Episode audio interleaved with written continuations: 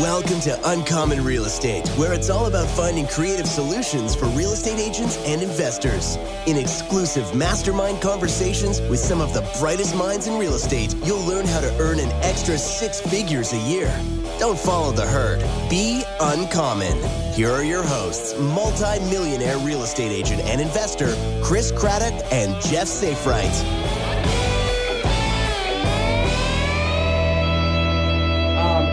Been impacted by COVID at all, which um, who has not been impacted by COVID, right? Um, you are allowed to take out, um, I believe it's 50% of your retirement fund uh, uh, penalty free um, this year. Now you can, and you can pay taxes on it over the next three years. So if I've got a lot of friends that say, man, I'd love to invest in real estate, but I don't have the cash, I don't have the money to be able to do that. So um, if you need to, if you want to invest in real estate, boom, right there. Most most people have most of their money tied up in their retirement fund, and the fact that you can take out half of it right now, penalty free, um, and pay pay taxes on it, so it'll it'll come as income to you, um, unless it's a Roth, in which case you've already paid the uh, um, the taxes on it.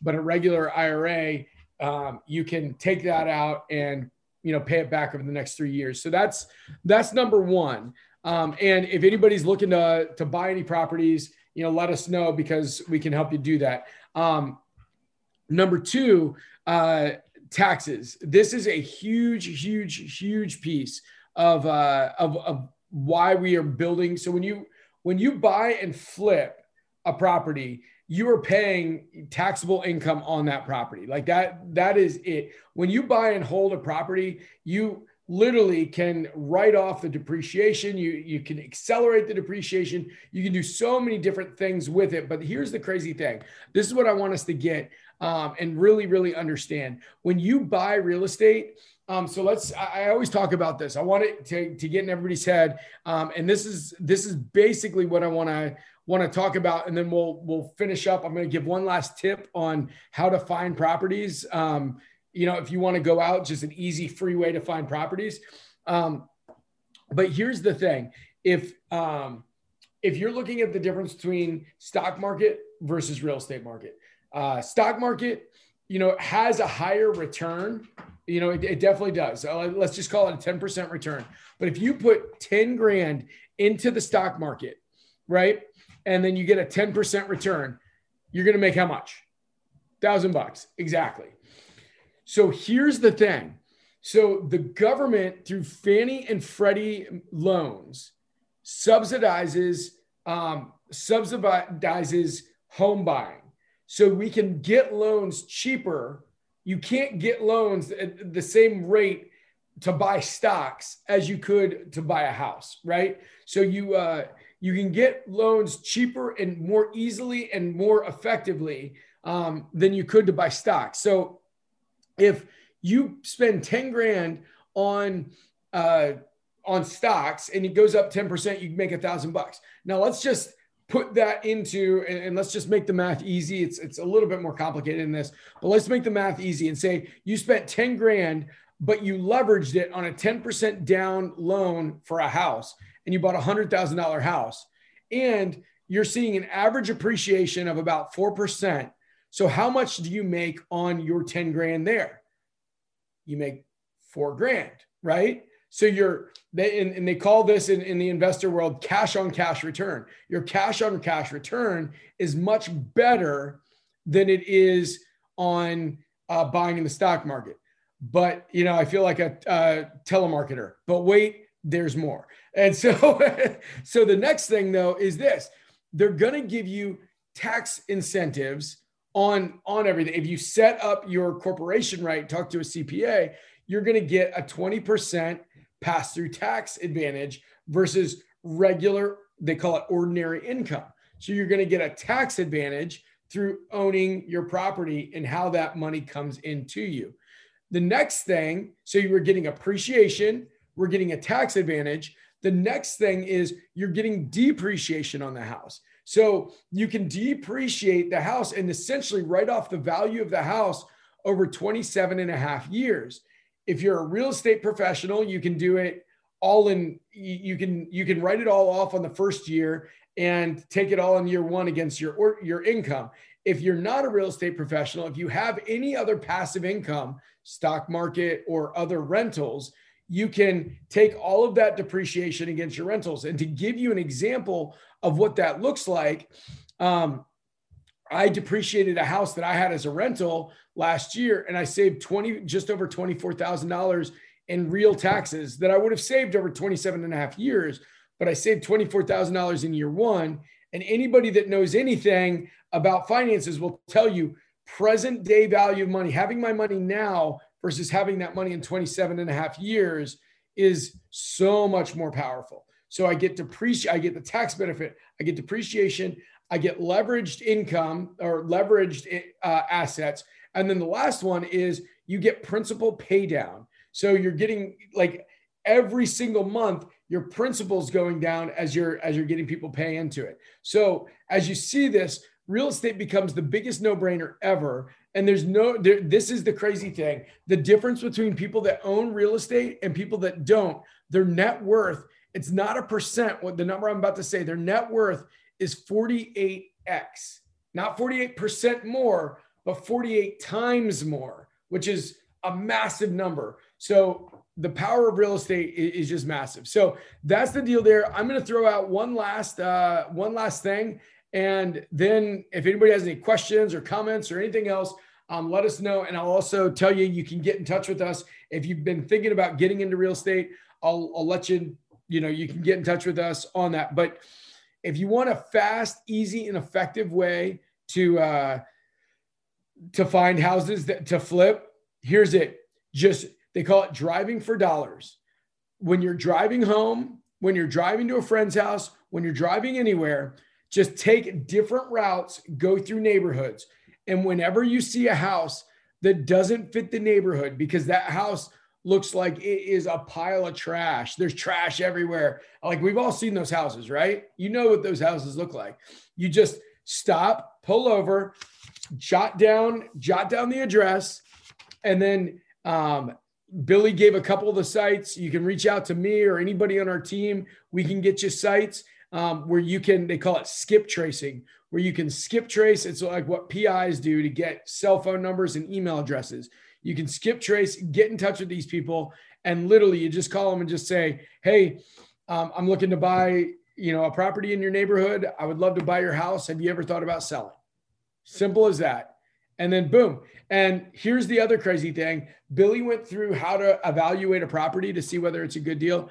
If if you're unsure, call any one of us. If you don't have the money, call any one of us. If you don't know how to do the deal, call any one of us. We we will um, we will help you get the deal done.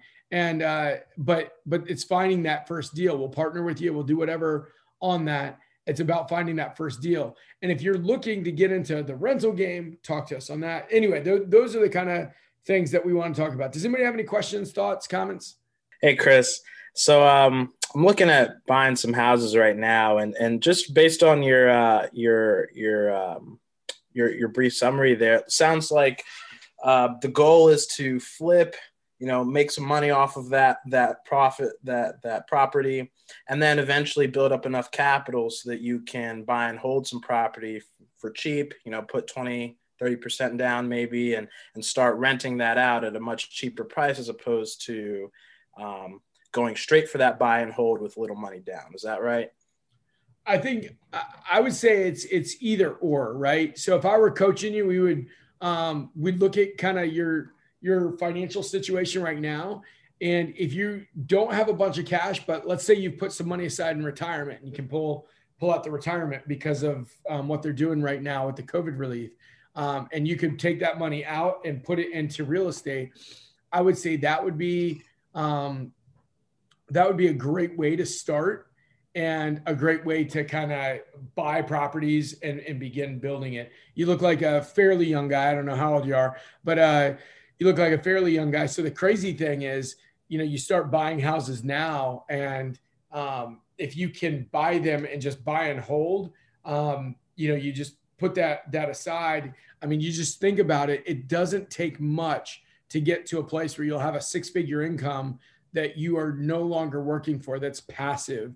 Um, so you get like three, four, five houses that you buy now, um, and you're able to get that money, you know, get it basically paid off. You have 15 years, whatever it is, um, and then you've got essentially a six-figure income. Which, you know, the reality is in this area, you have a six-figure income that's passive. Um, it doesn't take much more to be able to live a, a, a fairly, a fairly decent life. You know, so that that would be my uh, my take. Um, how do you guys differentiate between kind of which ones you're gonna you're gonna do the the buy, renovate, and flip, and which ones you're gonna buy and hold? Like, what what's your strategy on that? Well, I think the real key is you know you should keep keep the best uh, and sell the rest. Um, and, and I, I look back over the years, and I think some of the biggest mistakes I've made is um, flipping properties that I should have held on to um, because you know the the spread was so big. Um, and I was just on a call earlier today with some massively wealthy people that I look up to a lot, and um, they were talking about uh, the importance of net worth versus cash flow. And uh, you know, you look at it, and if you if you really focus on growing your net worth, the cash flow shows up. And so um, I would just say the real key there is is identify the property, look at it, and say, is this something that I would really want to is this something that I would want to keep in my portfolio because it's going to make my net worth strong over the next 20 30 years? Is this is this going to build what I'm, looking to build? And if it is you know i'd say look to do whatever you can to keep it. And um, you can even do like a BRRRR type strategy. Um, BRRRR we talked about that last time with david dodge where if you're buying it with a great margin let's say you're buying it under market you can refinance out. And I actually have somebody I just finally just talked to where you don't even have to get a commercial loan. You can get a uh, 30 year Freddie, uh, Freddie or Fannie loan back loan where you can do a cash out refi, um, which is really, really great that they're doing that. So you can cash out so you can get your money back and do another one. And you're holding on to that property for, you know, 15 to 30 years. So it's, it's funny because I always tell everybody I, I, think townhouses are the best way to go because of the fact that um, uh, you're going to get the best rent with price per square foot. You're going to have the least amount of maintenance. Um, but for me, because it's it's kind of crazy. Um, I've just had opportunity after opportunity. So all every single one of my rentals is a single family, even though I, I preach and pitch to everybody buy townhouses because it's the better buy. It's just it goes like I'm about to buy two uh, two properties that are going to be rentals, and one of them is in a neighborhood um, uh, in Alexandria where we were going to sell to other people, and then I looked at it and I'm like, dang, this this looks really good, and it's a neighborhood where all of them are are basically tear down new builds, and I'm like you know, I, you know, actually, John, John was the one that that found that, and uh, you know, I started looking at it, and I'm like, dang, if everybody else is tearing down and, and rebuilding around here, this is a great place to hold on to. And so, um, you know, a couple people passed, and I looked at it, and I'm like, all right, I'll buy it, you know, and so, and I've got another one. Um, yeah. Anyway, so so that's that's the whole thing. I mean, obviously, you go where the deals are, uh, but if you have the choice price per square foot, you're going to get the best return on that. Now, I've got one other one um, that I'm actually we're selling off market to to somebody over in Centreville, and I thought this was really interesting because what he did is he has essentially made his uh, townhouses into duplexes, um, which I thought was really interesting. And so I went into this house that. Uh, um, that a buddy of mine was selling, and he's like, "I just need to get it sold." He had renters in there, um, need to get it sold, and you walked in and there's the back room the basement that could be turned into a separate room. And then you can go up the stairs and go to to the upstairs which is the top two levels. And so he literally is just gonna like put a a lock and a door on it going up and then the lock and a door going to the back room. And essentially he's making a townhouse into a duplex so it's not a real like you're not getting two certificate you're not getting two separate certificate of occupancies but he is going to buy this townhouse for um, he's buying it close to market value but the crazy thing is because he's adding value with the duplex and putting a kitchenette in the basement he is uh, he's going to cash flow almost a thousand dollars a month for this property he's buying less than 400000 so um, so I do think it, the value is is what you create in it. You're looking for price per square foot, and uh, you know that's just a, a thought right there. Here's the deal. Um, you've got to look at. There's two ways to buy. You one you buy for cash flow. Two you buy for equity.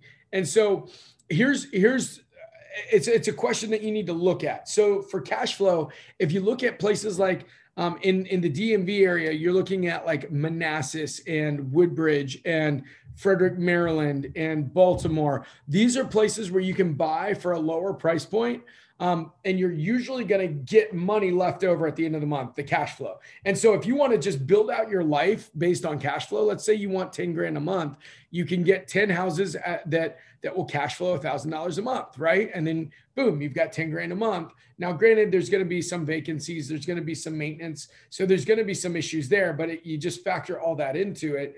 And then you can build out the life that you want by reverse engineering it. Um, the second thing is this um, if you're building for net worth or building for equity. So like if you're looking at like the Arlingtons, uh, like like if I buy a townhouse in Arlington, I'm not going to cash flow unless I buy at a ridiculous deal because the reality is what you're paying for it um, you're just paying such a big premium there that they call it a cap rate. Your cap rate, your cash flow rate is going to be a little bit lower. But here's the difference in Arlington. Let's say I'm going to have a $4,000 a month mortgage payment or $3,500 a month mortgage payment. And let's say I rent the house out for $3,500 a month, right?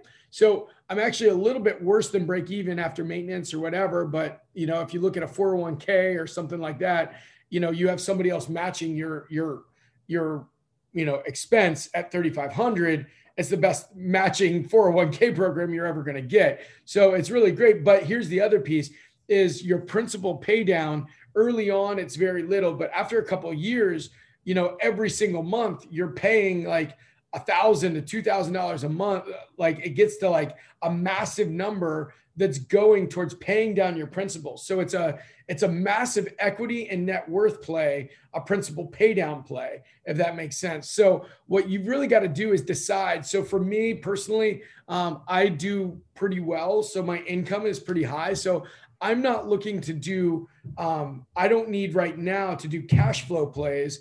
I want to do net worth plays. So that's what I'm kind of looking for is to build my net worth um, more. But early on, I was looking, I, I, I really wanted to do cash flow plays because I felt like that would be the best way to build because because money's all about building freedom right the more money that comes in the more freedom you have and uh you know the reason people get into real estate is freedom flexibility and financial gain. But the reality is early on you have to give up a few to get the last one. And then when you get the financial gain that allows you to buy your freedom and flexibility back.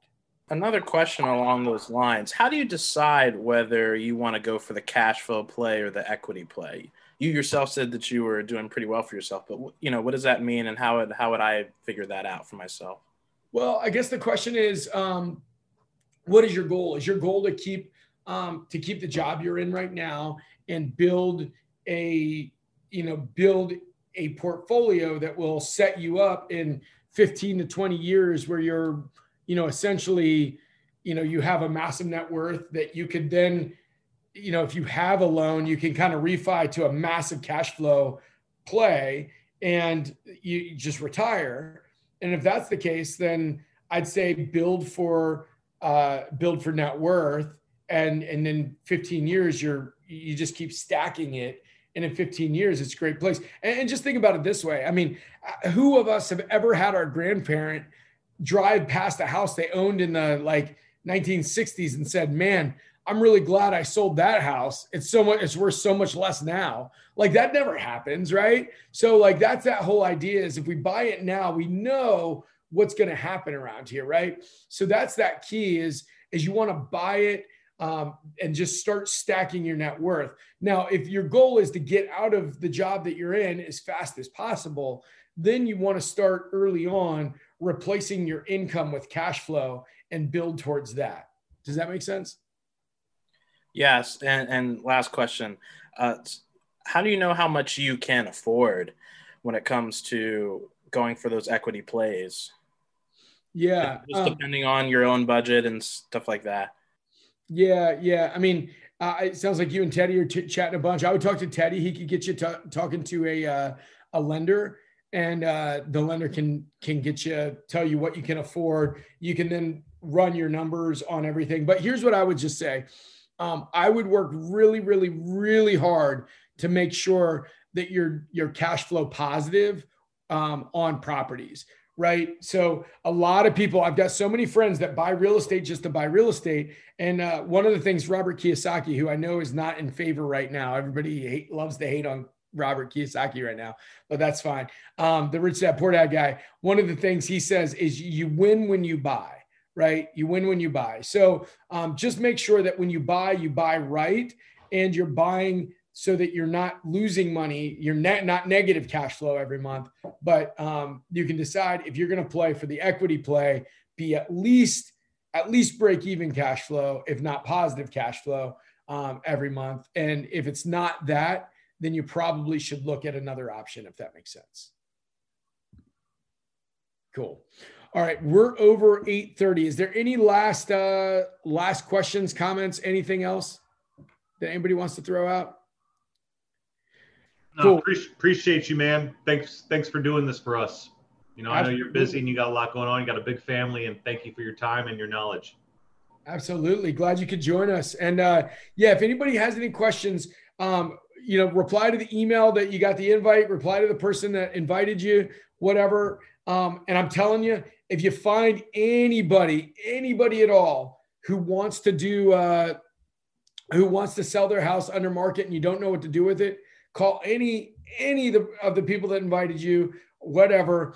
We'll work with you. We'll do the deal with you. We'll help you do it. And uh, other than that, I'm uh, I'm really excited. This was fun to hang with you guys, and let's kick butt. So let us know if we can help in any way. And Anna as well, Ladon. Yeah, all of us be happy to help. All right, guys. See ya. Have a great night. Thank you for tuning in to this episode of Uncommon Real Estate. Subscribe to the podcast to stay up to date with the latest mastermind conversations from Chris, Jeff, and other uncommon real estate industry leaders. If you love this podcast, please write us a review. And to fast track your real estate career, go to chriscraddock.com.